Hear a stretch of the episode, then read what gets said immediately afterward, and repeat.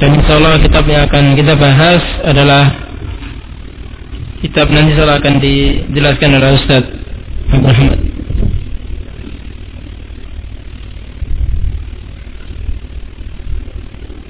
Pada beliau kami persilahkan.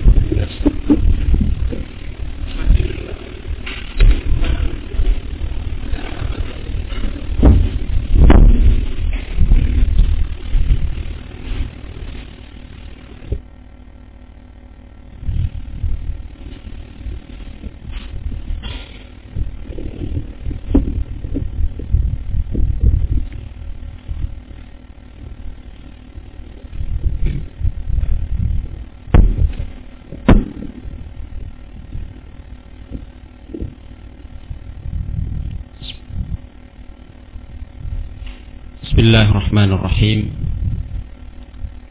السلام عليكم ورحمة الله وبركاته إن الحمد لله نحمده ونستعينه ونستهديه ونستغفره ونتوب إليه ونتوكل عليه ونؤمن به ونعوذ به من شرور أنفسنا وسيئات أعمالنا.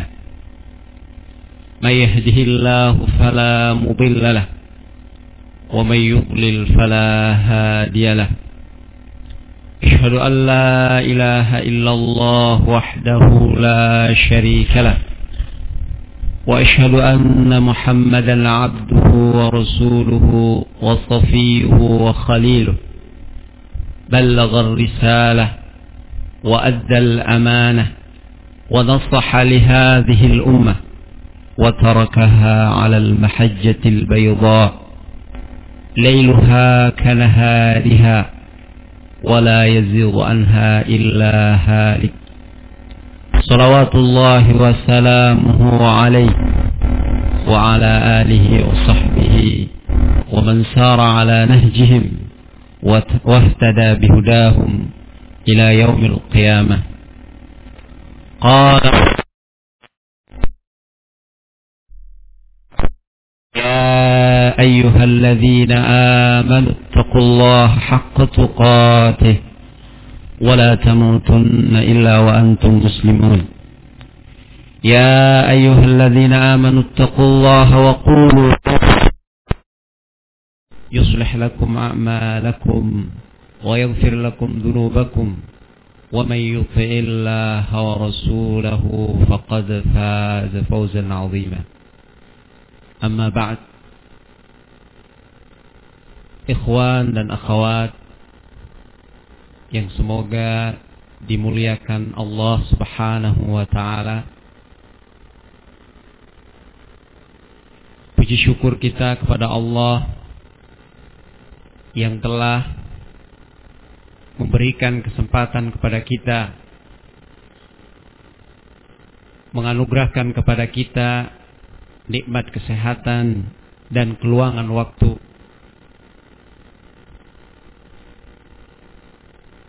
Sehingga dengan dua nikmat yang Allah anugerahkan kepada kita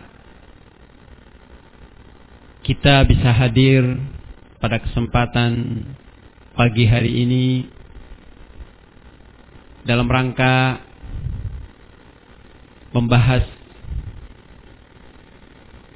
sebuah kutaib atau risalah yang ditulis oleh Syekh Muhammad Syekh Abdul Muhsin Al-Badar Al-Abbad hafizahullah taala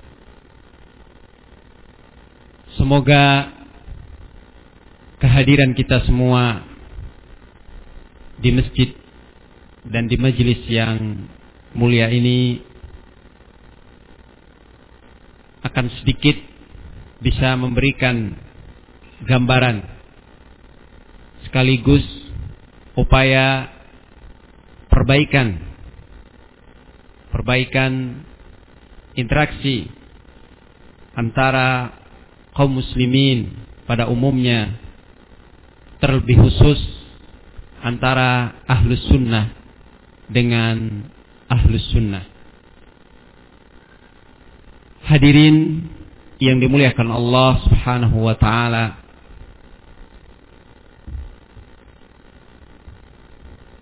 Sebelum kita membahas kutaib yang diberi judul oleh penulisnya Rifqan Ahlus Sunnah bi Ahli Sunnah maka perlu kiranya kita mengenal siapa penulis dari risalah ini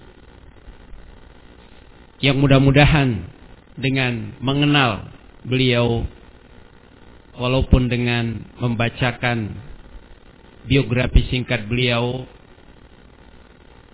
dapat berfaedah bagi kita sekaligus sebagai motivasi keimanan bagi yang mendengarkannya. Beliau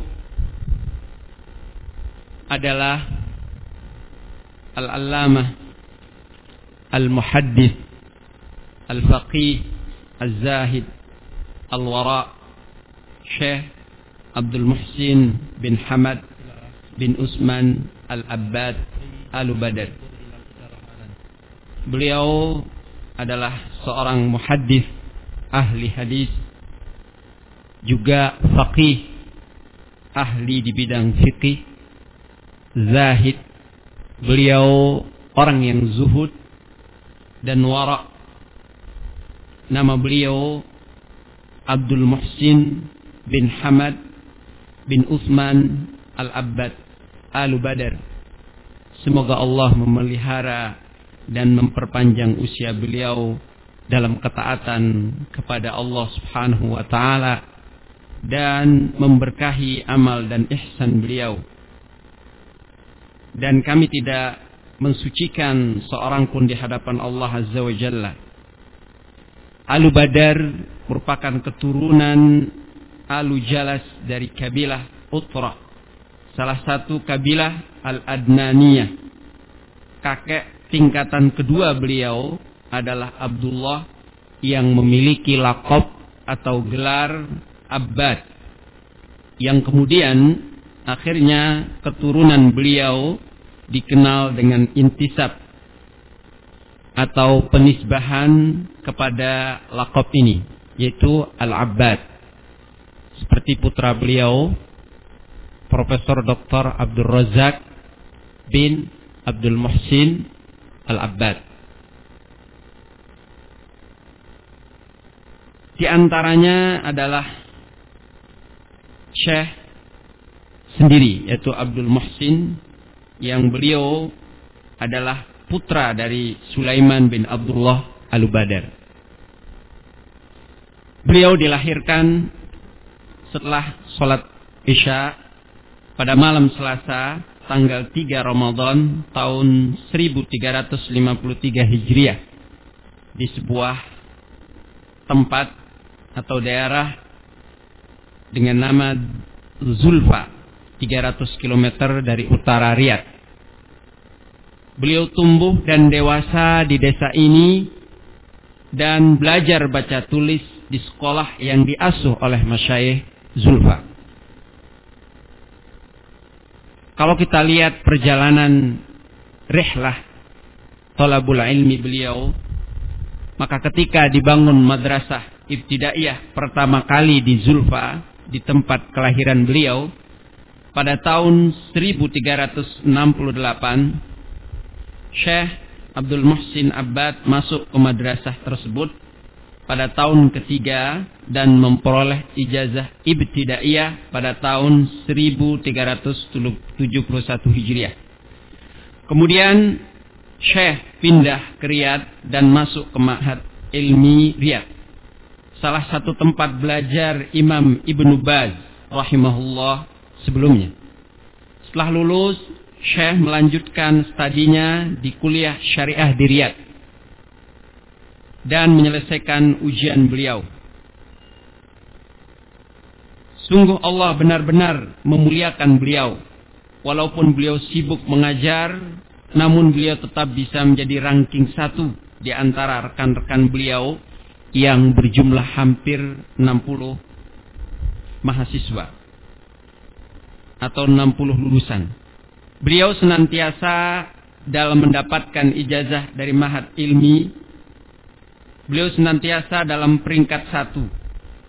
Mulai dari awal belajar beliau hingga beliau lulus dan mendapatkan ijazah dari mahat ilmi dan kuliah syari syariah di Riyadh. Syekh sangat antusias di dalam menimba ilmu baik di universitas maupun di masjid-masjid. Beliau banyak belajar dari para ulama besar, semisal Imam Muhammad bin Ibrahim al-Syeikh, Imam Abdul Aziz bin Baz, Al-Allamah Muhammad Al-Amin Al-Shinqiti, Al-Allamah Abdul Rahman Al-Afriqi, kemudian Al-Allamah Abdul Razak Afifi, Al-Allamah Hamad Al-Ansari dan lainnya rahimahumullahu jami. Syekh menceritakan bahwa beliau pernah belajar kepada Syekh Abdurrahman Al-Afriqi di Riyadh pada tahun 1372 tentang ilmu hadis dan mustalahnya.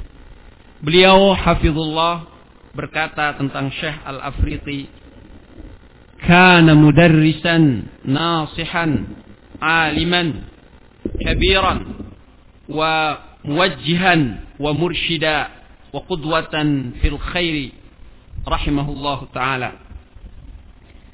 Beliau adalah seorang pengajar, penasehat dan alim besar.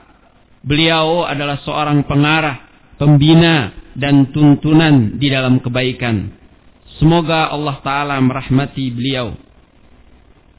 Ketika pertama kali didirikan Universitas Islam Madinah dan mata kuliah yang pertama kali ada adalah kuliah syariah, beliau Syekh Muhammad bin Ibrahim memilih Syekh Abdul Muhsin Abbad untuk menjadi dosen dan mengajar di sana. Syekh mulai mengajar pertama kali pada hari Ahad tanggal 3 bulan 6 tahun 1380 Hijrah 1381 Hijriah dan beliau adalah orang pertama kali yang memberikan pelajaran pada hari itu semenjak tanggal itu. Syekh senantiasa mengajar di Universitas Islam Madinah bahkan uh, dalam rentang waktu yang cukup lama. Pada tahun 1300 93 Hijriah, Syekh diangkat sebagai wakil rektor Universitas Islam Madinah dan rektor Universitas Islam pada saat itu adalah Syekh Abdul Aziz bin Baz rahimahullahu taala. Syekh senantiasa menggantikan Imam Ibnu Baz apabila beliau berhalangan. Sehingga sering kali Universitas Islam Madinah saat itu disebut orang-orang sebagai Universitas bin Baz dan Abdul Muhsin. Setelah Imam Ibnu Bas menjadi kepala lembaga Bahsul Ilmiah atau Buhusul Ilmiah wal Ifta sebuah lembaga pembahasan ilmiah dan fatwa, maka Syekh Abdul Muhsin yang menggantikan kedudukan beliau di Universitas Madinah sebagai rektor. Walaupun telah menjadi rektor dalam segala kesibukannya, Syekh tidak pernah absen mengajar dua kali seminggu di Fakultas Syariah. Ketika Syekh Abdul Muhsin jadi rektor di Universitas Islam Madinah, perpustakaan universitas benar-benar kaya dengan warisan salaf berupa makhtutat atau manuskrip manuskrip yang mencapai 5000 manuskrip.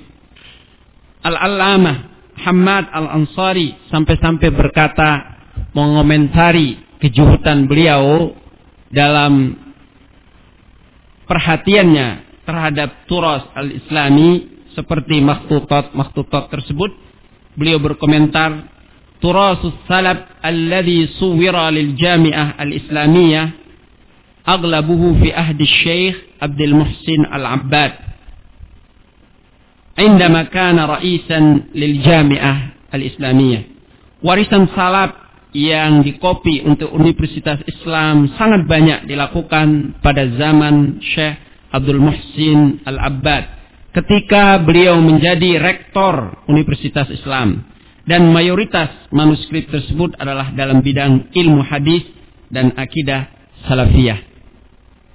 Hadirin yang dirahmati Allah Subhanahu wa taala, adapun guru dari beliau banyak sekali di antaranya kita sebutkan di sini adalah Syekh Abdullah bin Ahmad Al-Mani rahimahullah, Syekh Zaid bin Muhammad Al-Munifi rahimahullah, Syekh Falih bin Muhammad Ar-Rumi rahimahullah, Syekh Muhammad bin Ibrahim rahimahullah, Al-Allamah Abdullah bin Abdurrahman Al-Ghaith rahimahullah, Al-Allamah Syekh Abdul Razak Afifi rahimahullah, Al-Allamah Muhammad Amin Al-Shinkiti rahimahullah, Al-Allamah Syekh Umar Falatah rahimahullah. Dan masih banyak lagi yang tidak bisa kita sebutkan satu persatu. Seorang ulama biasanya melahirkan generasi-generasi yang juga tidak jauh seperti para masyayikhnya yaitu orang-orang yang soleh, orang-orang yang berilmu. Begitu juga dengan beliau, beliau telah memiliki murid-murid yang cukup memberikan andil besar di dalam menyebarluaskan dakwah al-sunnah wal jamaah. Di antara murid beliau yang sampai saat ini begitu gencar dan getol di dalam menyuarakan ahlus sunnah wal jamaah mendakwahinya adalah Syekh Rabi bin Hadi Al-Madkhali hafizahullah Syekh Asim bin Abdullah Abu Ma'mar Al-Qaryuti hafizahullah Syekh Ibrahim bin Amir Ar-Ruhaili hafizahullah Syekh Sulaiman bin Salimullah Ar-Ruhaili hafizahullah Syekh Abdul Razak bin Abdul Muhsin Al-Badar hafizahullah yang merupakan putra beliau sendiri. Hadirin yang dirahmati Allah Subhanahu wa taala, karya-karya beliau sangat banyak Syekh memiliki kurang lebih 40 karya ilmiah. Sebagaimana yang beliau tekankan atau sebagaimana yang beliau dektikan kepada murid beliau. Syekh Abdullah bin Muhammad Al-Umaisan. Hafizahullah di dalam buku Ithaful Ibad di Fawaid Durusi Syekh Abdul Muhsin bin Hamad Al-Abbad. Di antaranya sebagai berikut. Satu ayatu mutasyabbihatu al-faz fil Qur'anil Karim wa kaifa tamyizu bainahuma. Di dalam bidang hadis beliau punya عشرون حديثا من صحيح البخاري دراسة أسانيدها وشرحا متونها beliau juga punya isyruna hadisan min sahihil muslim dirasatan asanidiha wa syarha mutuniha syarh hadis Jibril fi ta'lim fi ta'limid din aqidah ahli sunnah wal jamaah fi sahabati kiram radhiyallahu anhum wa ardah wa ardahum dan di antara karya beliau yang insyaallah pada pagi hari ini kita coba untuk menggali, mempelajari dan mengambil faidah darinya adalah rifqan ahli sunnah bi ahli sunnah. Demikian sekilas penjelasan biografi Syekh Abdul Muhsin Al-Badar Al-Abbad Hafizahullah yang mana dari biografi singkat yang kita bacakan tadi bisa difahami bahwa beliau adalah seorang ulama yang konsen di dalam menyebarluaskan dakwah ahlus sunnah wal jamaah ala fahmi salafil ummah dengan metode yang mengedepankan kelemah lembutan dalam berdakwah ilallahi azza wa jal. Hadirin yang dirahmati Allah subhanahu wa ta'ala. Kalau kita coba mencermati, coba meneliti, menganalisa, menghayati kondisi kaum muslimin umumnya dan kondisi kaum muslimin Indonesia pada khususnya kita akan mendapati dua sisi kondisi yang berbeda. Dua kondisi sisi yang berbeda yang saya maksudkan. Ketika kita melihat gerakan dakwah antusias masyarakat Indonesia dalam menerima dakwah ahlus sunnah wal jamaah dakwah kepada tauhidullah dakwah kepada sunnah begitu besar. Kajian merebak di mana-mana di masjid-masjid kampus-kampus perkantoran di desa-desa di kota-kota dan di berbagai tempat kita akan merasa begitu lega, begitu bahagia, begitu sedap, senang. Tetapi di sisi lain, kadang kita harus terpaksa mengelus dada dan bersedih karena tidak jarang kita melihat bahkan mungkin menjadi hal yang biasa ketika melihat interaksi atau hubungan keharmonisan satu dengan yang lainnya sering kali retak. Gara-gara hanya kesalahpahaman atau faktor-faktor lain yang mungkin bisa diselesaikan dengan mudah kalau kembali kepada prinsip ahlus sunnah wal jamaah. Tidakkah kita ingat bahwa Islam yang kita anut kemudian metode dalam beragama yaitu ahlus sunnah wal jamaah atas pemahaman generasi yang terbaik ini mengajarkan kepada kita dalam berbagai sisi kehidupan sehingga betul-betul bahwa Islam telah sempurna. Islam dalam segala sisi telah sempurna. Sisi akidahnya, sisi akhlaknya, sisi muamalahnya, sisi ibadahnya, semua telah sempurna. Kita bisa melihat sejarah bagaimana para sahabat mengejawantahkan atau melaksanakan Islam dengan begitu kafah, dengan begitu sempurna.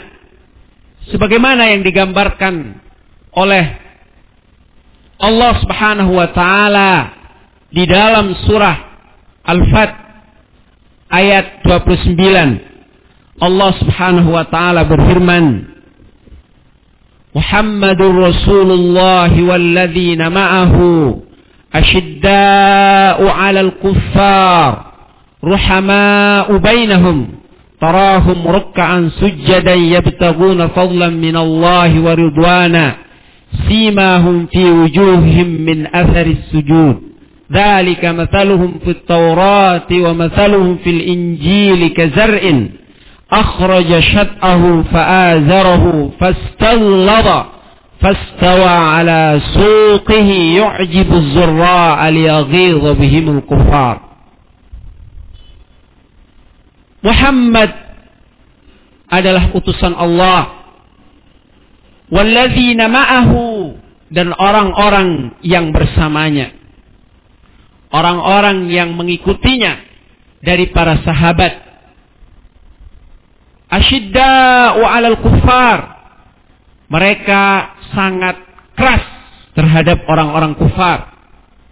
Ruhama ubainahum.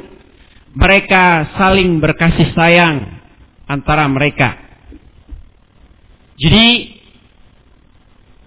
umat Nabi Muhammad sallallahu alaihi wasallam yang pada saat diturunkan ayat ini yaitu para sahabat ridwanullahi alaihim ajmain telah merefleksikan Islam dengan sangat sempurna ketika di dalam muamalah mereka. Disebutkan di dalam ayat ini bisa membedakan antara bagaimana bermuamalah dengan non-Islam dan bagaimana bermuamalah dengan sesamanya. Ruhama ubainahum ketika bermuamalah dengan sesamanya ruhama ubainahum mereka saling berkasih sayang. Dengan yang lainnya asyidda syadid keras mereka memiliki sifat-sifat yang mulia. Tarahum rukka'an sujada anda melihat mereka rukkaan banyak sujud, sujadan, yabtaghuna fadlan minallahi wa ridwana. Dalam rangka mencari keridhaan Allah, keutamaan Allah, fadlan minallah wa ridwana dan keridhaannya. Bisa terlihat simahum fi wujuhihim min athari sujud. Tanda-tanda itu bisa terlihat di wajah-wajah mereka. Karena mereka orang-orang yang ahli dalam ibadah. Mereka orang-orang yang obat. Orang-orang yang ahli ibadah. Sehingga terlihat di muka-muka mereka pancaran-pancaran cahaya yang memperlihatkan bahwa mereka memang betul-betul obat. Karena di antara pengaruh dari sholat kita, pengaruh dari ibadah akan terlihat di pancaran muka-muka yang bersih akan terlihat di wajah-wajah mereka. Dzalika mathaluhum fit Taurah. Demikianlah gambaran perumpamaan mereka di Taurat, kemudian di Injil. Diumpamakan seperti halnya tanaman kazar'in akhraja syat'ahu, tanaman yang mengeluarkan tunas. Fa'azarahu kemudian tunas itu menjadi besar. Fastaghlawa fastawa ala suqihi kemudian menjadi lebih besar lagi sehingga kokoh tunas tadi di atas pokoknya. Ini gambaran para sahabat ridwanullahi alaihim ajmain, gambaran yang begitu sempurna, gambaran yang begitu menarik di mana pada saat dakwah Islam menyebar dakwah Islam menjadi kuat yang dimulai dengan sedikit demi sedikit para sahabat orang-orang pun orang-orang Islam pada saat dakwah Rasulullah SAW pada awalnya sedikit kemudian banyak banyak dan banyak seperti halnya dari tunas kemudian jadi batang yang kokoh seperti itu para sahabat yang digambarkan di dalam Al-Quranul Karim surat Al-Fatah ini Tujuan yang ada di balik ayat tadi disebutkan liyaghidha bihimul untuk membuat jengkel kaum kufar. Jadi yang ingin kita ambil pelajaran dalam ayat ini ketika mencermati fenomena kaum muslimin di mana bahwa mereka kurang begitu memperhatikan hakikat ittibanya kepada Rasulullah dan para sahabat di dalam bermuamalah dengan sesamanya. Seringkali muamalah yang timbul adalah muamalah yang gersang. Tidak adanya keterpautan hati, tidak adanya rasa kasih sayang. Kalau kita bilang tidak ada. Atau kurang kasih sayangnya. Maka kita kembali bahwa kalau memang betul-betul kita ingin merealisasikan ittiba kita tidak kita keteladanan Rasulullah Sallallahu Alaihi Wasallam perlu kembali kita koreksi pada pribadi kita masing-masing. Sehingga kita akan kembali kepada ajaran yang benar. Ajaran yang betul-betul berdiri di atas manhaj yang hak yang merefleksikan Islam secara sempurna. Tidak hanya mengambil satu sisi kemudian meninggalkan sisi-sisi yang lain. Tidak hanya akidahnya kuat tetapi harus juga dibarangi dengan akhlak yang kuat ibadah yang kuat dan sisi-sisi Islam yang lainnya.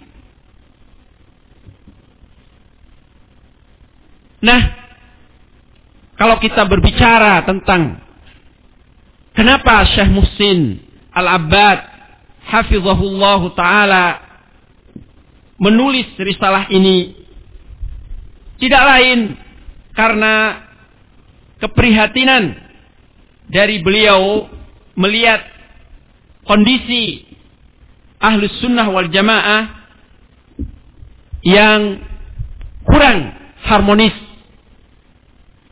jalinan kasih sayang di antara mereka tidak begitu kuat.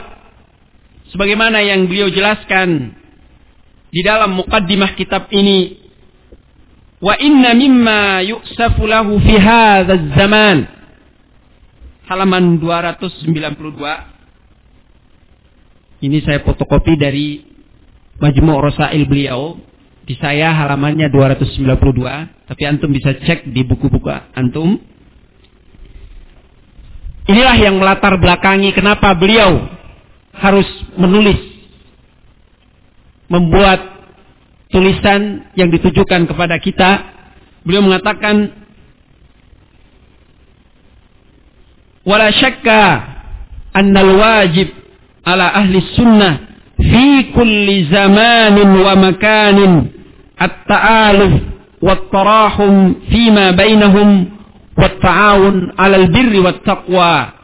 Dan tidak diragukan lagi sesungguhnya wajib bagi ahli sunnah wal jamaah di setiap zaman dan di setiap tempat untuk saling mengutamakan at-ta'alub persatuan, keterpautan hati, wat tarahum dan kasih sayang fima bainahum di antara mereka wat 'alal birri wat taqwa dan saling tolong menolong di dalam kebaikan dan takwa. Wa inna mimma yu'safu lahu fi hadha zaman ma hasala min ba'd ahli sunnati min wahsyah wa ikhtilafin. Sesungguhnya termasuk di antara keprihatinan pada zaman ini apa yang terjadi di sebagian ahlus sunnah berupa wahsyah.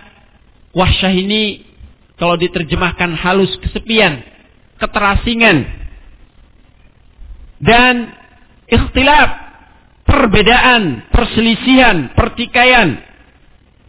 Mimma tarattaba alaihi insyighalu ba'dihim ba'duhum insyighalu ba'dihim bi yang berkonsekuensi kepada sibuknya sebagian mereka kepada sebagian yang lainnya dalam rangka apa? Sibuk dalam rangka apa? Tajrihan wa tahdziran wa hijran. Sibuk untuk tajrih, mencela. Wa tahdziran, menghindari, mengucilkan, wahijran, mengisolasi, menghajar. Wa kana wajib an takuna juhuduhum jami'an.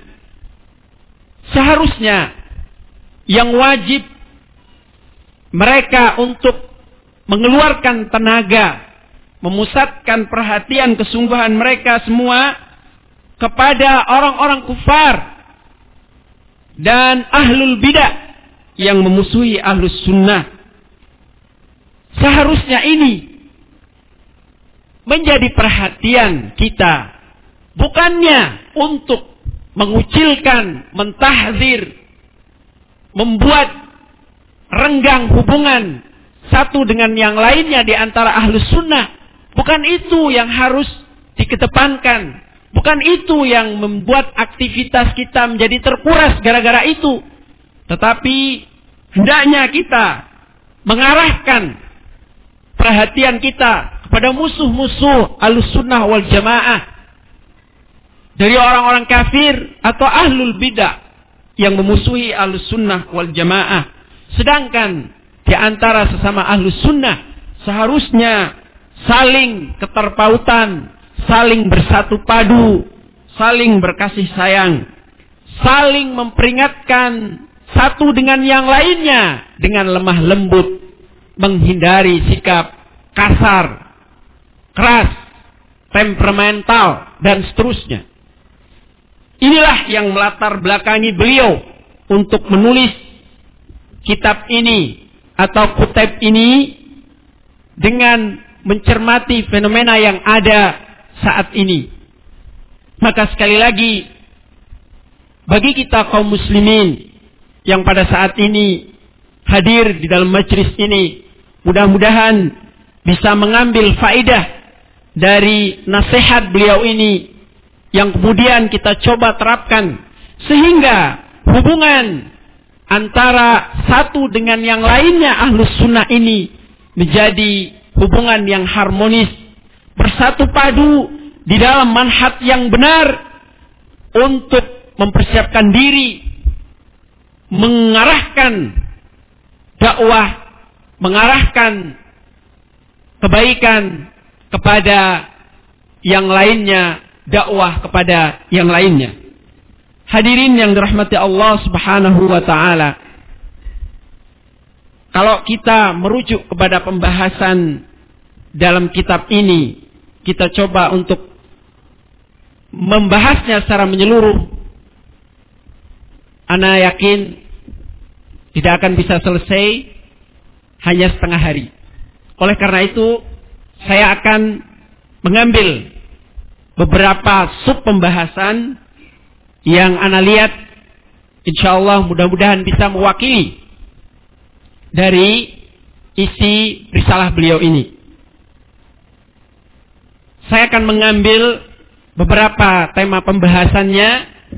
Antara lain adalah nikmatun nutqi wal bayan nikmat berbicara dan bertutur kata, kemudian hifdzul lisan minal kalami illa fi khairin, menjaga lisan dari ucapan kecuali ucapan yang baik dan arif wali.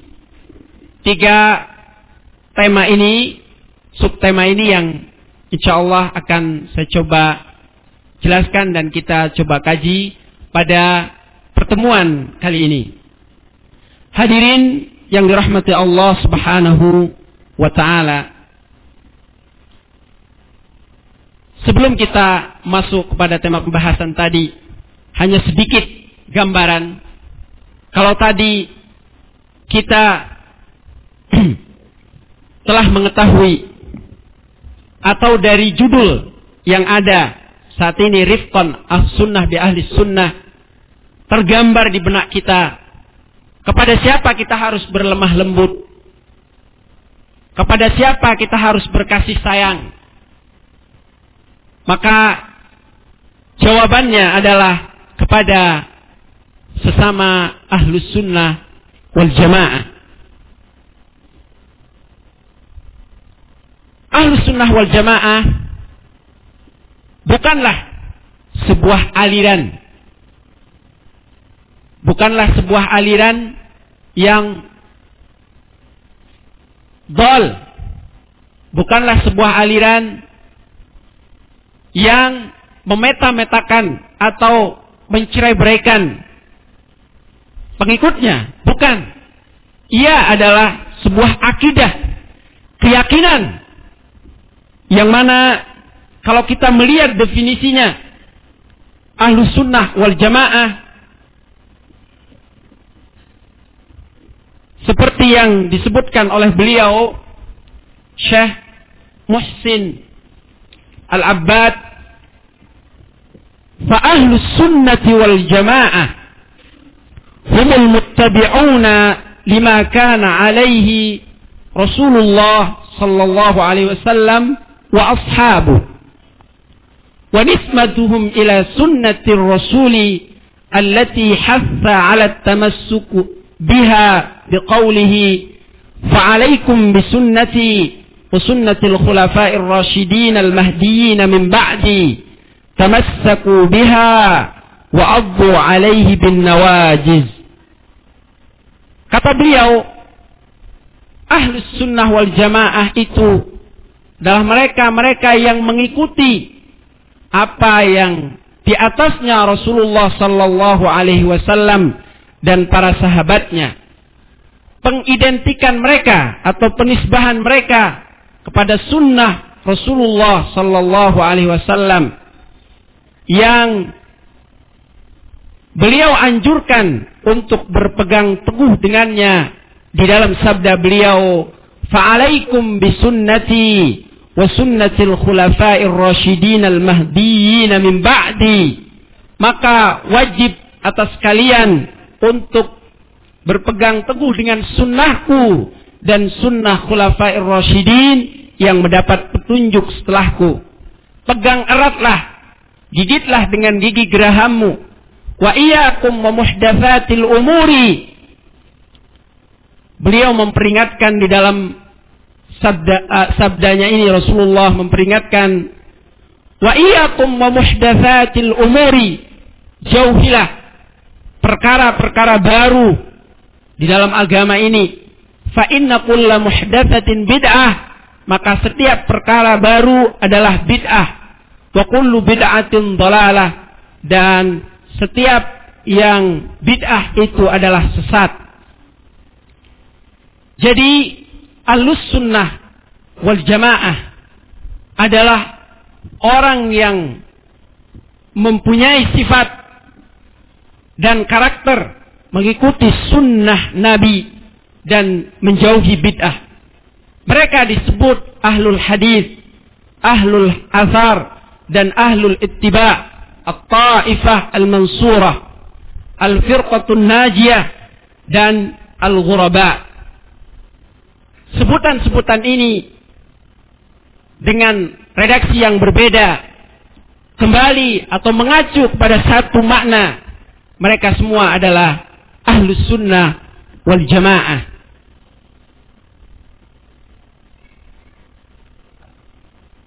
Kapan munculnya istilah ahlus sunnah wal jamaah? Apakah terminologi atau istilah al-sunnah wal jamaah ini adalah istilah yang muncul pada dekade terakhir-terakhir? Ataukah ia telah muncul bersamaan dengan munculnya generasi al-mufaddalah yang dimuliakan? Maka kemunculan istilah al-sunnah wal jamaah sudah ada semenjak generasi pertama Islam yang kita kenal dengan kurun al-fadlah. Itu generasi sahabat, tabi'in, tabi'it tabi'in. Hal ini bisa dibuktikan dengan pernyataan Ibnu Abbas radhiyallahu anhu ketika beliau menafsirkan ayat di dalam Al-Qur'anul Karim surah Al Imran ayat 106 yauma tabyu yauma tabyaddu wujuhu wa taswaddu wujuh fa amma alladhina wujuhum akafartum ba'da imanikum fadhuqul azaba pada hari yang di waktu itu ada wajah yang putih berseri dan ada pula wajah yang hitam muram. Adapun orang-orang yang hitam muram mukanya kepada mereka dikatakan, "Kenapa kamu kafir sesudah beriman?" Karena itu rasakanlah azab disebabkan kekafiran itu. Beliau mentafsiri Adapun orang yang putih wajahnya, mereka adalah ahlus sunnah wal jamaah. Adapun orang yang hitam wajahnya, mereka adalah ahlul bid'ah dan sesat. Bisa dilihat di tafsir Ibnu Katsir. Maka ahlus sunnah wal jamaah lahir bersamaan dengan munculnya dakwah Rasulullah sallallahu alaihi wasallam bersamaan dengan generasi yang hidup di masa Rasulullah sallallahu alaihi wasallam tidak seperti akidah atau keyakinan-keyakinan yang sesat atau bid'ah yang muncul setelah generasi generasi di akhir-akhir generasi tabi'in dan setelahnya. Maka alusunnah wal jamaah kalau kita ingin melihat lebih jauh munculnya ahlus sunnah wal jamaah di generasi Al-Qurun Al-Faddalah ini seperti generasinya para tabi'in tabi'at tabi'in kita bisa melihat dari beberapa pernyataan ulama ulama salaf tentang istilah munculnya ahlus sunnah wal jamaah ini seperti pernyataan Ayub As-Sistani ia berkata apabila aku dikabarkan tentang meninggalnya seorang dari ahlus sunnah beliau mengatakan apabila aku dikabarkan tentang meninggalnya seorang dari ahlus sunnah apa kata beliau? Seolah-olah hilang salah satu anggota tubuhku. Keprihatinan yang mendalam yang beliau rasakan ketika dikabari meninggalnya salah seorang di antara ahlu sunnah wal jamaah. Kita lihat pula pernyataan Sufyan sauri Aku wasiatkan kalian untuk tetap berpegang kepada ahlus sunnah dengan baik karena mereka adalah al-ghuraba alangkah sedikitnya alus sunnah wal jamaah. Fudail bin Iyad misalnya, beliau berkata, ahlus sunnah iman itu keyakinan, perkataan, dan perbuatan. Dan banyak sekali ulama-ulama generasi-generasi kurun faddalah yang menjelaskan tentang keberadaan ahlus sunnah wal jamaah dan munculnya ahlu sunnah wal jamaah ternyata telah dikenal di generasi mereka. Dengan demikian jelaslah bagi kita bahwa lafaz ahlu sunnah wal jamaah sudah dikenal di kalangan salafus salih. Perlu kita mengerti, perlu kita fahami, tidak semua pengakuan yang mengatasnamakan ahlu sunnah wal jamaah adalah ahlu sunnah wal jamaah. Kita perlu melihat karakteristik yang ditampilkan oleh orang-orang yang mengaku sebagai ahlu sunnah wal jamaah. Apakah telah sesuai dengan pengakuannya atau tidak. Sesungguhnya orang yang mau berpikir objektif. Jika ia mau melakukan perbandingan antara berbagai keyakinan umat manusia saat ini niscaya ia menemukan beberapa karakteristik dan ciri-ciri akidah al-sunnah wal jamaah yang merupakan akidah Islamiyah. Sangat berbeda dengan yang lainnya. Kita bisa lihat dari karakteristik ahlus sunnah wal jamaah. Sehingga kita bisa membedakan, bisa menilai apakah orang yang mengaku-ngaku sebagai ahlus sunnah betul-betul ahlus sunnah atau tidak. Bisa dilihat dalam karakteristiknya akidah al-sunnah wal jamaah ini. Di antaranya keotentikan sumbernya. Bahwa sumber al-sunnah wal jamaah sangat otentik. Sumber al-sunnah wal jamaah dari Al-Quran di mana Al-Quran sebagai keyakinan kita adalah kalamullah, firman Allah Subhanahu wa taala yang tidak ada kebatilan sedikit pun di dalam Al-Qur'anul Karim. Sumber akidah Ahlussunnah wal Jamaah adalah Al-Qur'anul Karim yang merupakan wahyu kalamullah. Kemudian sunnah Rasulullah sallallahu alaihi wasallam yang dibangun di atas pemahaman salaful ummah. Kemudian ijma. Tiga sumber ini adalah sumber otentik di dalam berakidah yang merupakan karakteristik akidah ahlus sunnah wal jamaah.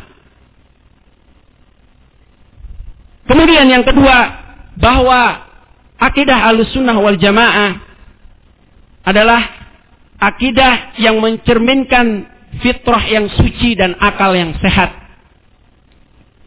Ajaran ahlus sunnah wal jamaah berdiri di atas prinsip ittiba dan ittida. Berdiri di atas prinsip mengikuti Rasulullah sallallahu alaihi wasallam. Kemudian tidak meneladani Rasulullah sallallahu alaihi wasallam yang berpedoman kepada petunjuk Allah Subhanahu wa taala dan akidah generasi terdahulu. Jadi akidah Ahlus Sunnah wal Jamaah sejalan dengan fitrah yang suci dibangun di atas ittiba iqtida panutan yang utama yaitu Rasulullah sallallahu alaihi wasallam panutan yang dibimbing oleh wahyu yang begitu sempurna berbeda dengan akidah-akidah yang lain yang dibangun di atas figur yang dibangun di atas pemikiran-pemikiran figur-figur tertentu pemikiran-pemikiran yang batil tetapi akidah al-sunnah dibangun di atas bangunan yang kokoh. Dibangun di atas bangunan iktida wal ittiba. Kemudian, kalau kita melihat, merinci sumber-sumber akidah al-sunnah wal jamaah, niscaya kita akan mendapati sumber-sumbernya bersambung, sanat-sanatnya bersambung. Sehingga mata rantai sanatnya sampai kepada Rasulullah para sahabat dan tabi'in, para imam yang mendapat petunjuk. Jadi tidak ada sumber akidah al-sunnah wal jamaah, sumber yang tidak dipertanggungjawabkan. Tidak. Akidah al-sunnah wal jamaah memiliki mata rantai sanat nyambung sampai kepada Rasulullah SAW.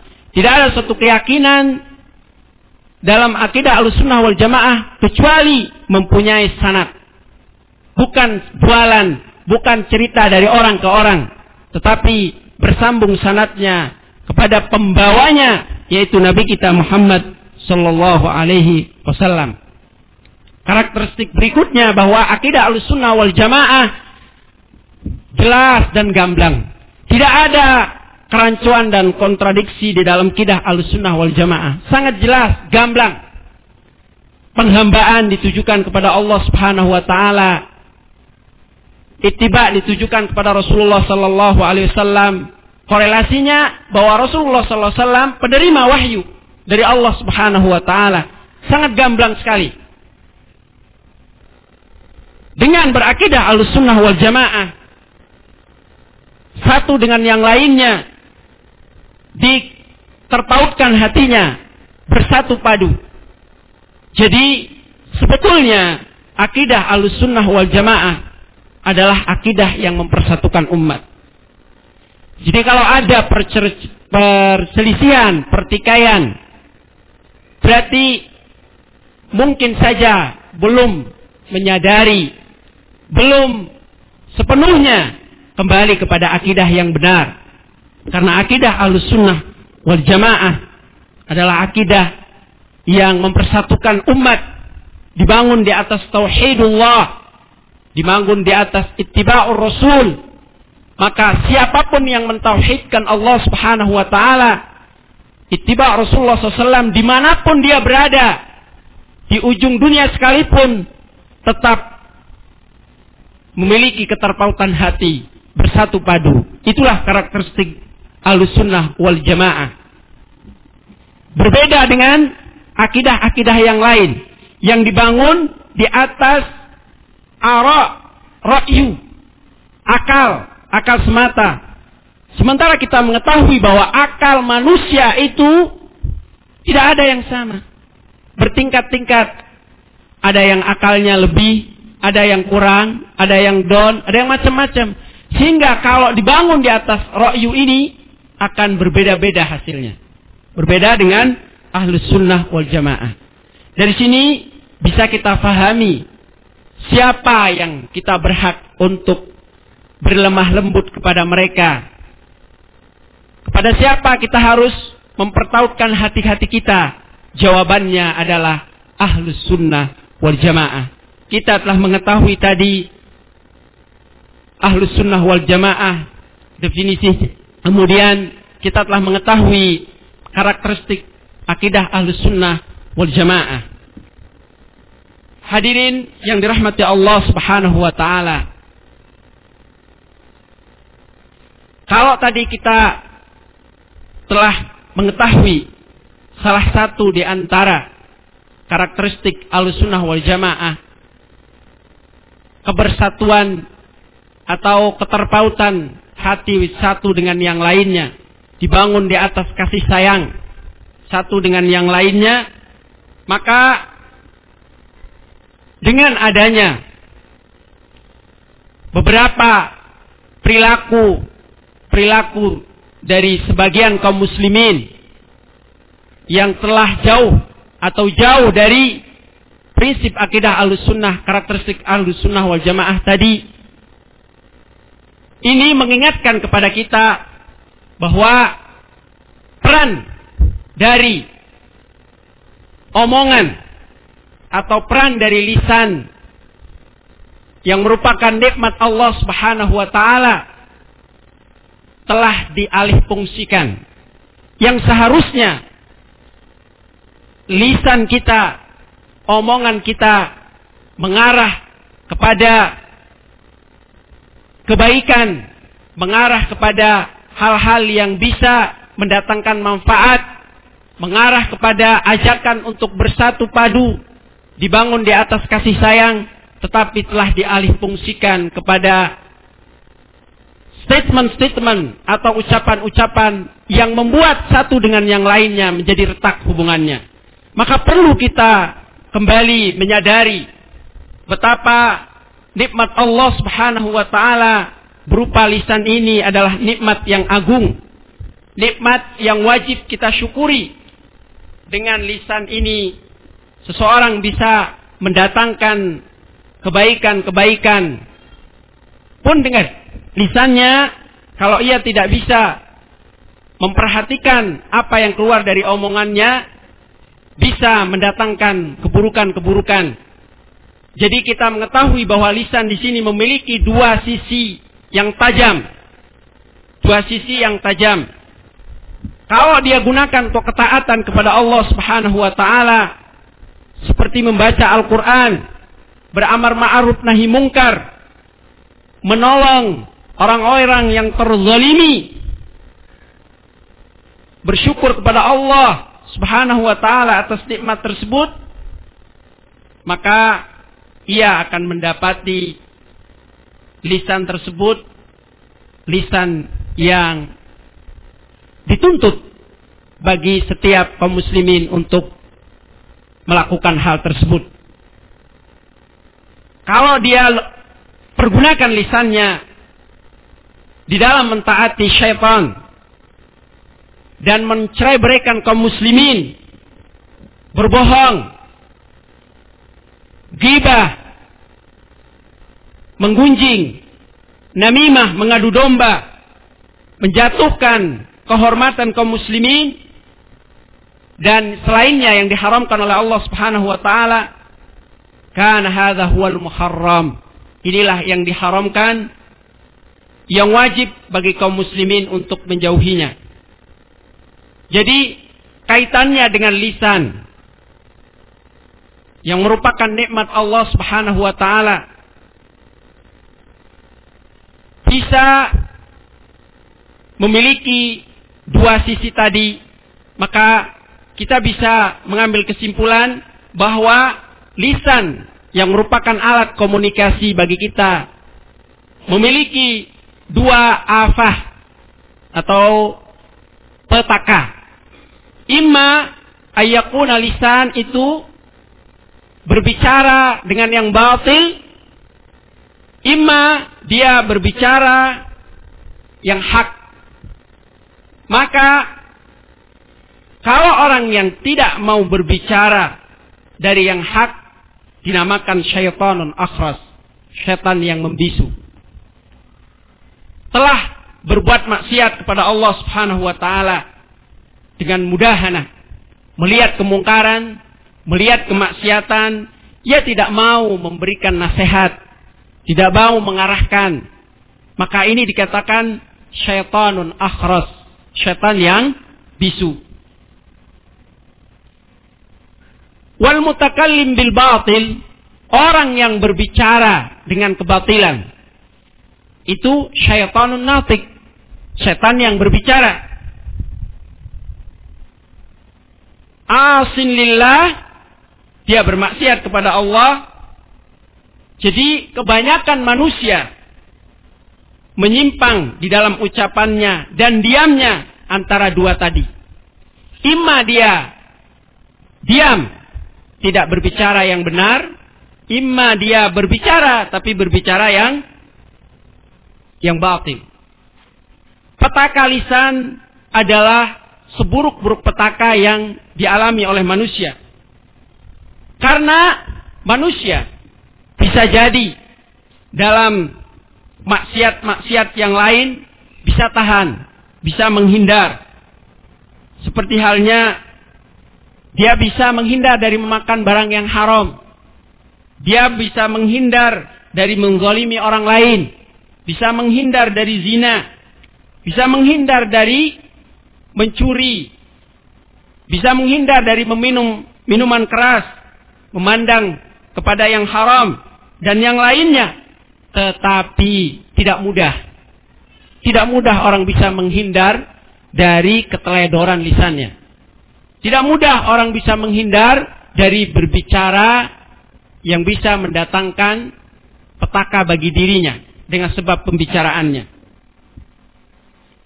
Maka tidak heran kalau sebagian orang-orang yang mungkin dari sisi kezuhutannya, dari sisi ibadahnya baik, tetapi dari sisi menahan lisannya sering kali lepas kontrol. Sehingga mengucapkan kalimat-kalimat yang justru menggiringnya kepada kemurkaan Allah wal billah. Imam Al Hasan bin Ali radhiyallahu anhu. Beliau telah dicela oleh banyak orang. Orang lain mencemoohnya karena terlalu banyak diam. Banyak diam. Kemudian beliau berkata ketika dicela karena dia terlalu banyak diam, Beliau berkata, "Wajadtu lisani sayfan in takallamtu bighairi faidatin qatalani." Saya mendapati lisan saya seperti pedang. Sekiranya saya berbicara berbicara yang tidak berfaedah, maka dia akan membunuh saya. Dikisahkan Dahulu ada seorang pembantu yang masyhur dengan hikmahnya, dengan kecerdasannya. Seorang hakim memerintahkan kepada pembantunya ini untuk membelikan daging yang terbaik atau bagian daging yang terbaik dari daging kambing. Ia pun pergi ke pasar Hakim ini memerintahkan kepada pembantunya ini untuk membeli daging yang ia akan suguhkan kepada tamunya makan siang nanti. Ia pun pergi ke pasar. Sampainya di pasar, ia pun membeli lidah. ia pun membeli lidah. Kemudian ditanya, apa sebabnya ia membeli lidah? Ia menjawab, karena lidah pembuka hikmah dan kunci ilmu. Hakim pun berkata kepadanya, kalau begitu, aku ingin engkau belikan bagian yang paling jelek dari daging kambing. Maka ia pun pergi ke ke pasar. Ia pun membawa yang kedua kalinya lidah dari bagian daging kambing tersebut. Sang hakim merasa dilecehkan. Tadi saya suruh yang paling baik dari bagian daging kambing, dia membawa lidah. Saya suruh yang paling buruk, dia juga membawa lidah. Ia pun bertanya, apa sebabnya? Sang pembantu tadi berkata, karena lidah pangkal kerusakan dan pangkal keburukan. Dan pangkal hasad dan sebab terjadinya pertikaian antara para raja. Hadirin yang dirahmati Allah. Jadi lisan kita yang Allah berikan anugerah dengannya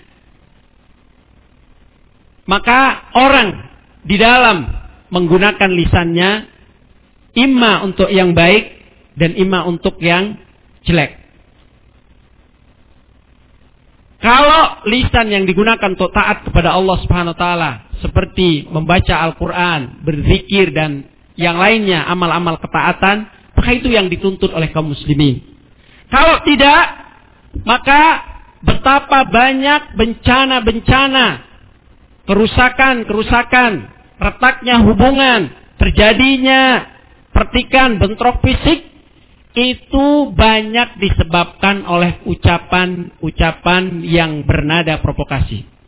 Kita melihat saat ini, kalau kita kaitkan dengan hubungan antara satu dengan yang lainnya dari ahlus sunnah wal jamaah, banyak dipengaruhi oleh sebab tidak tidak bisanya kaum muslimin untuk menahan lisannya dari mengucapkan hal-hal yang menyakitkan untuk saudaranya. Maka sekali lagi kita kembali bahwa lisan adalah anugerah Allah yang wajib kita syukuri, yang wajib kita pergunakan untuk hal-hal yang dicintai oleh Allah Subhanahu wa taala. Ada beberapa banyak dalil yang menjelaskan tentang nikmat Allah ini berupa lisan. Mana Allah Subhanahu wa taala berfirman di dalam Al-Qur'anul Karim, "Fawarabbis samai wal ardi innahu lahaqqum mithla ma annakum tantiqun." Maka demi Rabb pemilik langit dan bumi, sesungguhnya hari berbangkit itu benar-benar akan terjadi seperti kalian berbicara. Maka dalam ayat ini Allah bersumpah terjadinya hari berbangkit dan pembalasan amal-amal itu adalah benar. Seperti halnya kalian bertutur kata, berbicara dengan yang lainnya. Orang berbicara dengan yang lainnya itu hal yang biasa, betul-betul terjadi. Si fulan dengan fulan yang lainnya berbicara. Seperti hal itulah tingkat keyakinan bahwa hari berbangkit, hari pembalasan amal itu akan ada.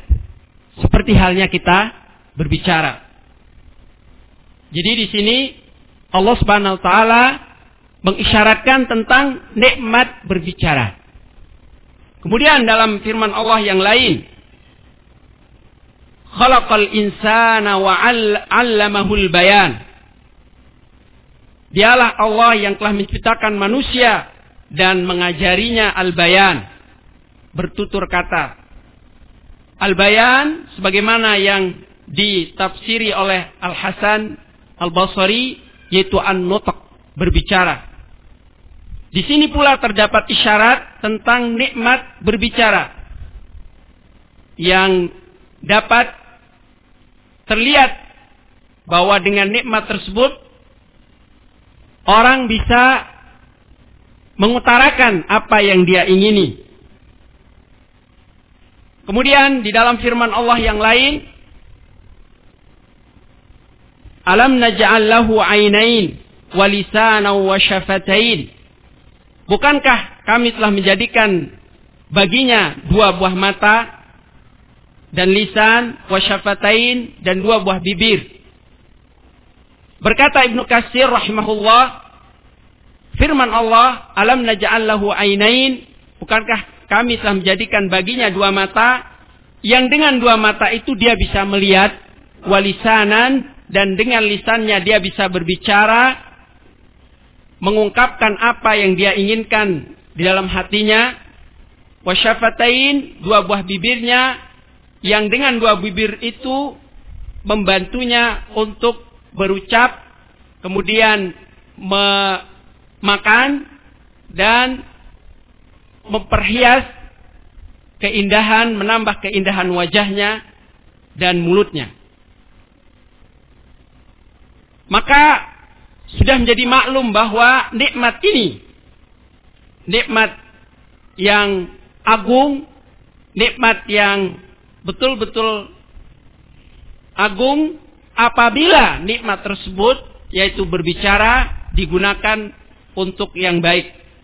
Apabila digunakan untuk yang jelek seperti riba, namimah dan seterusnya, maka itu wabal bagi pelaku pelakunya merupakan bencana petaka bagi pelakunya. Maka orang seperti ini lebih baik ia tidak bisa bisa berbicara.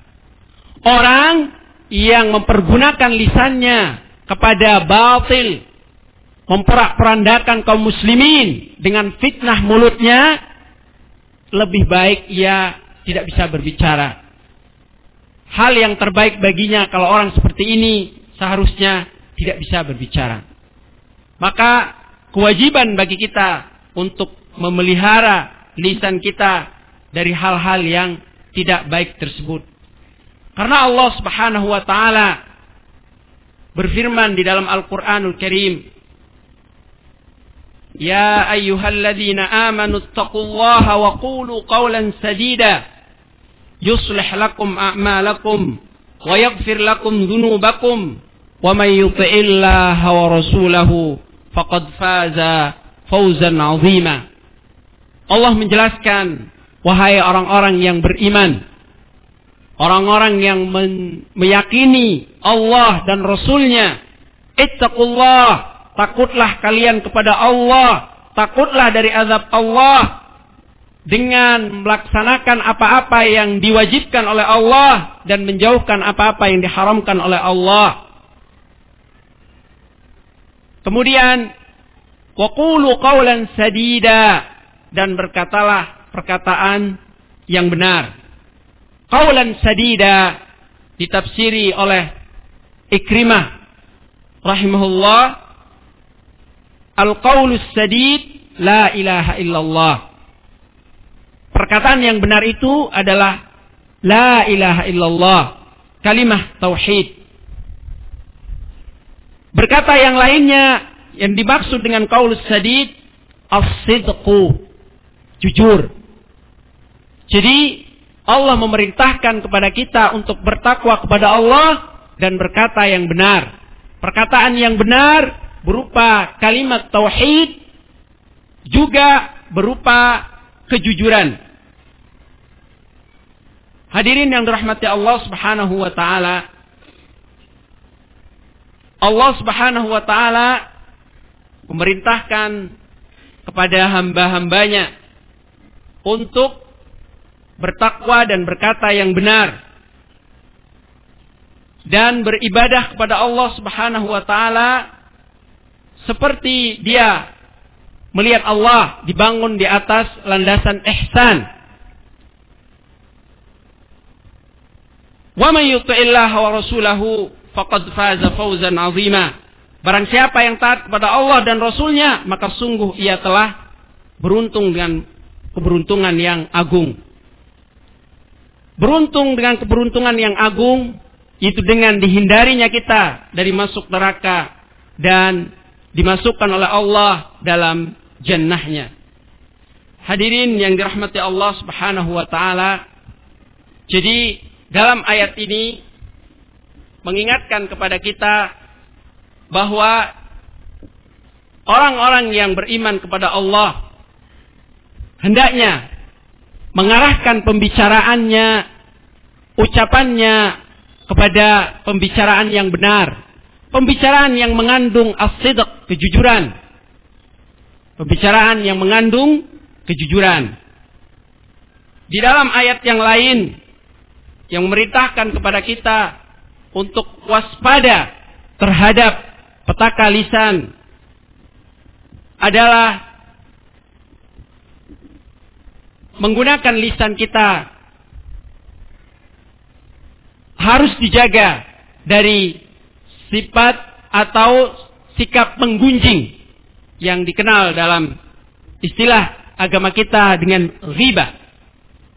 Allah Subhanahu wa taala berfirman, "Ya ayyuhalladzina amanu ijtanibu katsiran minadh-dhanni inna ba'dadh-dhanni ithmun wa la tajassasu wa la yaghtab ba'dukum ba'dha ayuhibbu ahadukum ay ya'kula lahma akhihi maitan fakarihtumuh wattaqullaha innallaha tawwabur rahim Wahai orang-orang yang beriman jauhilah kebanyakan dari prasangka yaitu tuduhan-tuduhan kepada keluarga, kerabat, manusia pada umumnya. Tuduhan-tuduhan semata, tuduhan yang tidak pada tempatnya, tuduhan yang tidak dibangun di atas indikasi-indikasi akan kebenaran tuduhan. Hanya sebatas wasangka-wasangka saja.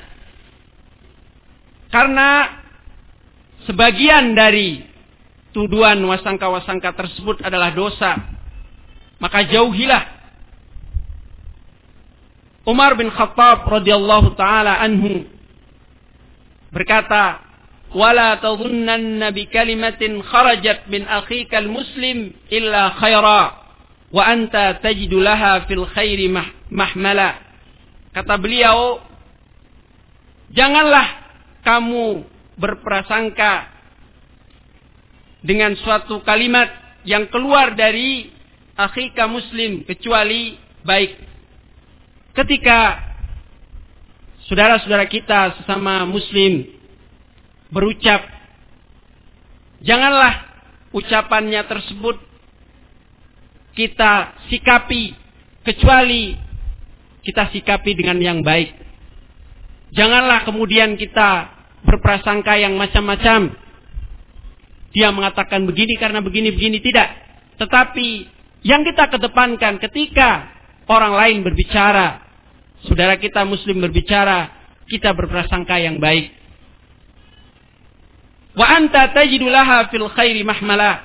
Dan Anda mendapati dia ya ketika mengeluarkan kalimat atau perkataan tersebut ada kemungkinan-kemungkinan dia apa namanya berkata baik. Jadi seorang ketika berbicara maka kita jangan langsung menanggapinya menafsiri menginter apa namanya menginterpretasi menafsiri ucapannya tersebut kecuali yang baik karena apa? Orang berucap itu mesti ada kebaikannya. Mesti ada kebaikannya. Maka kita bawa setiap ucapannya itu pada kemungkinan kebaikan. Jangan kemungkinan yang yang buruk. Hadirin yang dirahmati Allah Subhanahu wa taala, Allah menjelaskan di dalam ayat ini, Ya ayyuhalladzina amanu ijtanibu katsiran minadh-dhanni inna ba'dadh-dhanni itsmun wa la tajassasu. Janganlah kalian tajassus mencari-cari kesalahan orang lain, berusaha terus mengorek kesalahan-kesalahannya. Ayuhibbu ahadukum ayyakula lahma akhihi maita fakaristumu? Sukakah salah seorang di antara kalian memakan daging saudaranya dalam keadaan mati? Maka tentu dia tidak suka. Dalam mentafsiri ayat ini, Syekh Nasir As-Sa'di rahimahullahu taala menjelaskan Allah melarang kebanyakan dari prasangka buruk kepada kaum mukminin karena prasangka buruk itu adalah dosa. Kapan prasangka itu menjadi dosa apabila prasangka tersebut hanya sebatas wasangka tanpa dibarangi dengan korinah-korinah atau indikasi-indikasi. Umpamanya ketika kita melihat saudara kita ke tempat fulan berkunjung ke tempat fulan fulan tersebut umpamanya adalah orang yang mungkin berperangai buruk dan seterusnya. Kemudian kita berprasangka, wah, dia sudah mulai terpengaruh dia sudah mulai terpengaruh. Kita tidak tahu kedatangan dia ke sana itu apakah untuk mendakwahinya atau dalam rangka terpengaruh dengan temannya tadi. Maka di sinilah fungsi kita untuk mengalihkan apa yang jadi persangka kita kita baik.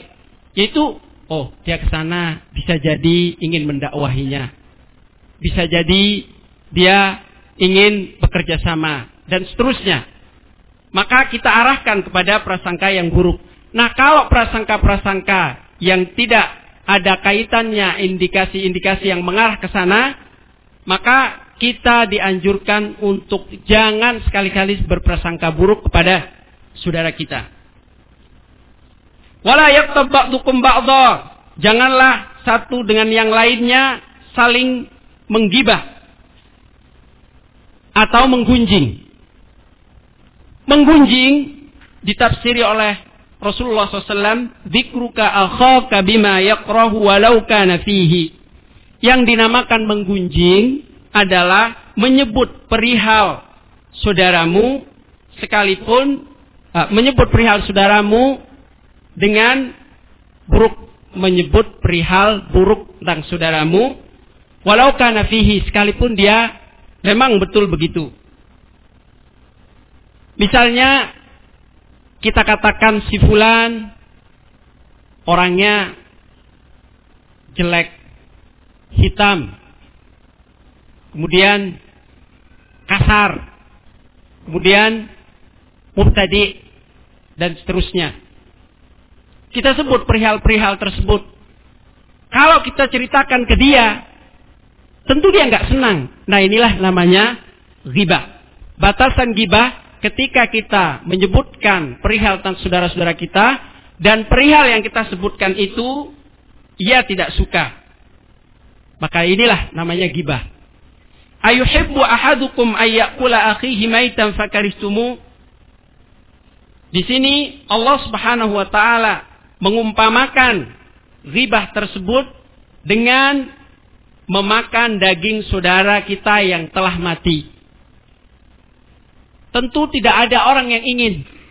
Ini hal yang menjijikkan. Sebagaimana beliau Syekh Nasir Asadi mengatakan syabbaha aklu atau syubbiha aklu lahmihi maitan al-makruhu lin nufus ghayat al-karaha biqtiyabihi fakama annakum tukrihuna akla lahmihi wa khususan idza kana maitan faqidir ruh fakadzalika faltukrihu ghibatahu wa akla lahmihi hayya. Kata beliau, Allah mengumpamakan memakan daging saudaranya yang telah mati yang sangat dibenci atau tidak disukai oleh jiwa dengan menggunjingnya. Jadi menggunjing sama dengan memakan daging saudaranya yang telah telah mati. Sebagaimana Anda tidak menyukai hal tersebut memakan dagingnya yang telah mati, maka hendaknya kalian tidak suka pula untuk menggunjingnya dan memakan dagingnya yang masih hidup. Hadirin yang dirahmati Allah. Allah merumpamakan dalam ayat ini yang seharusnya membuat setiap orang bisa jera dari menggunjing saudaranya. Betapa tidak orang yang menggunjing saudaranya sama seperti memakan daging. Kalau daging yang sudah tidak bernyawa saja tidak suka dan semua orang tidak suka, kenapa daging saudaranya yang masih hidup sering kali dia sukai dengan menggunjingnya? Subhanallah. Maka ini harusnya menjadi peringatan. Janganlah kita menjadi kanibal-kanibal dalam hidup ini dengan memakan daging saudara kita tanpa sadar dengan menggunjingnya. Ingat kewajiban kita menjaga lisan kita, menjaga ucapan-ucapan kita yang mengarah kepada riba yang dibenci oleh Allah Subhanahu wa taala. Kemudian hadirin yang dirahmati Allah Subhanahu wa taala tentang keharaman ribah ini banyak sekali ayat-ayat atau hadis-hadis Rasulullah yang menjelaskan tentang hal tersebut.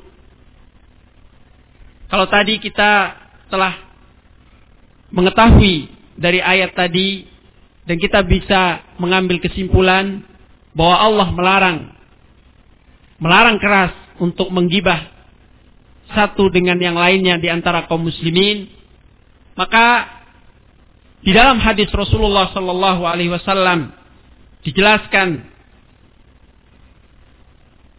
di antara sebab seseorang diazab oleh Allah Subhanahu Wa Taala adalah dengan sebab nanim apa?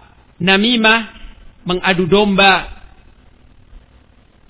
Sebagaimana yang dijelaskan oleh Rasulullah sallallahu alaihi wasallam dalam hadis yang diriwayatkan oleh seorang sahabat Ibnu Abbas radhiyallahu anhuma qala مر رسول الله صلى الله عليه وسلم على قبرين فقال إنهما ليعذبان وما يعذبان في كبير أما هذا فكان لا يستتر من بوله وأما هذا فكان يمشي بالنميمة. ثم دعا بأسيب رطب فشقه باثنين فغرس على هذا واحدا وعلى هذا واحدا ثم قال la'allahu yukhaffifu anhuma ma lam yai, yai lam yai. Kata Rasulullah SAW, sungguh dua orang ini diazab dan tidaklah kedua orang ini diazab pada masalah yang besar. Artinya dalam pandangan manusia. Tapi di dalam pandangan Allah tentu ini hal yang besar. Bahkan sepakat ulama sebagaimana yang dikatakan oleh Imam Al-Qurtubi bahwa menggibah adalah diharamkan dan termasuk dosa besar. Dalam hadis ini tidak diadab kecuali uh, pada hal-hal yang besar. Maksudnya dalam pandangan manusia. Seringkali manusia menganggap hal ini enteng. Seringkali manusia menganggap hal ini enteng. Padahal di sisi Allah itu adalah masalah besar. Amma hada, adapun orang yang ini la yastatiru min baulihi. Tidak bersih dalam baulnya. Ketika dia kata hajat kecil, dia tidak memperhatikan kebersihan. Bisa jadi kecipratan najis tersebut sehingga bisa jadi dia bawa untuk sholat dan seterusnya. Dia tidak memelihara hal itu, tidak berusaha menjaganya. Maka dengan sebab itu ia diazab oleh Allah. Adapun yang lainnya, yamshi bin namimah. Mereka berjalan sering dengan namimah, mengadu domba. Nah, namimah dengan riba sama-sama merupakan perbuatan yang tercela. Di mana kedua-duanya termasuk perbuatan dosa. Kalau riba menyebut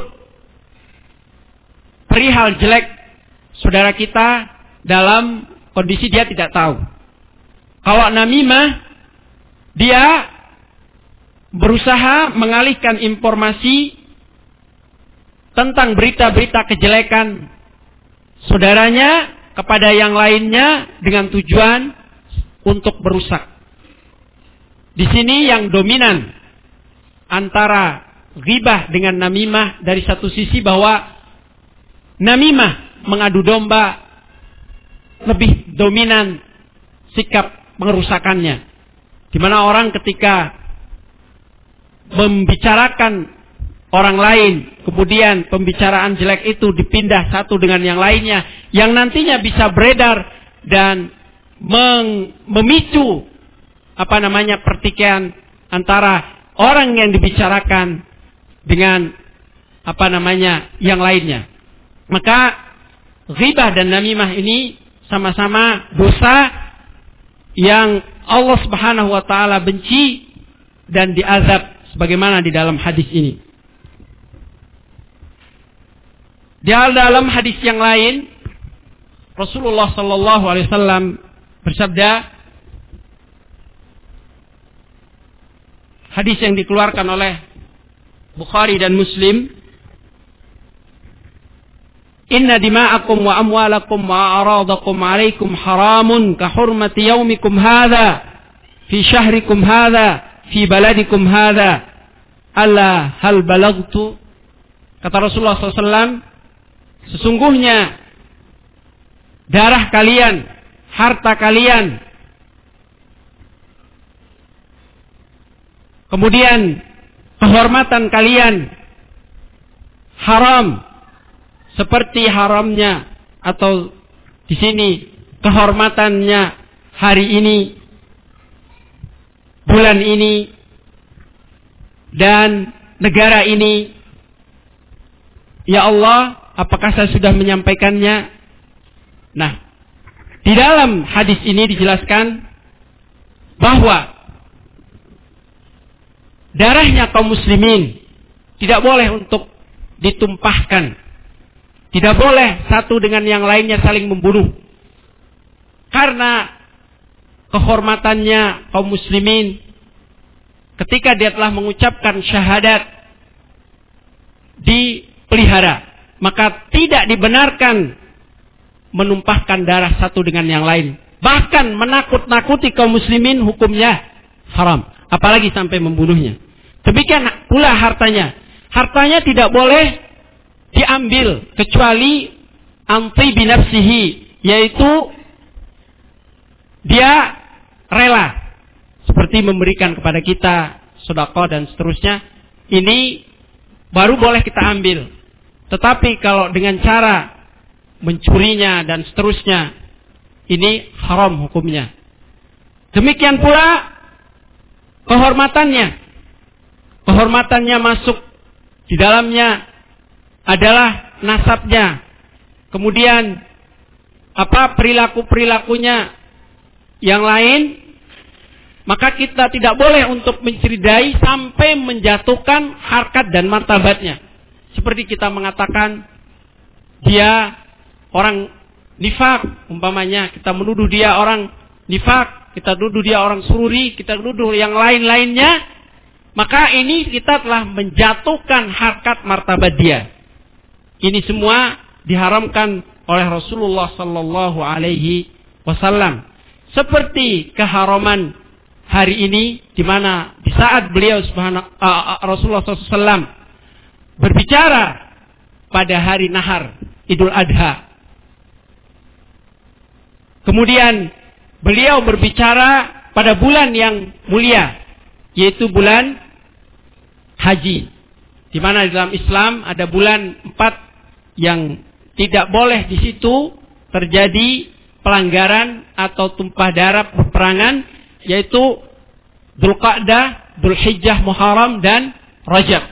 Maka beliau mengatakan haramnya kehormatan, harta, darah seperti terjaganya kesucian hari ini dan bulan ini. Dan beliau berbicara pada saat itu di tanah suci.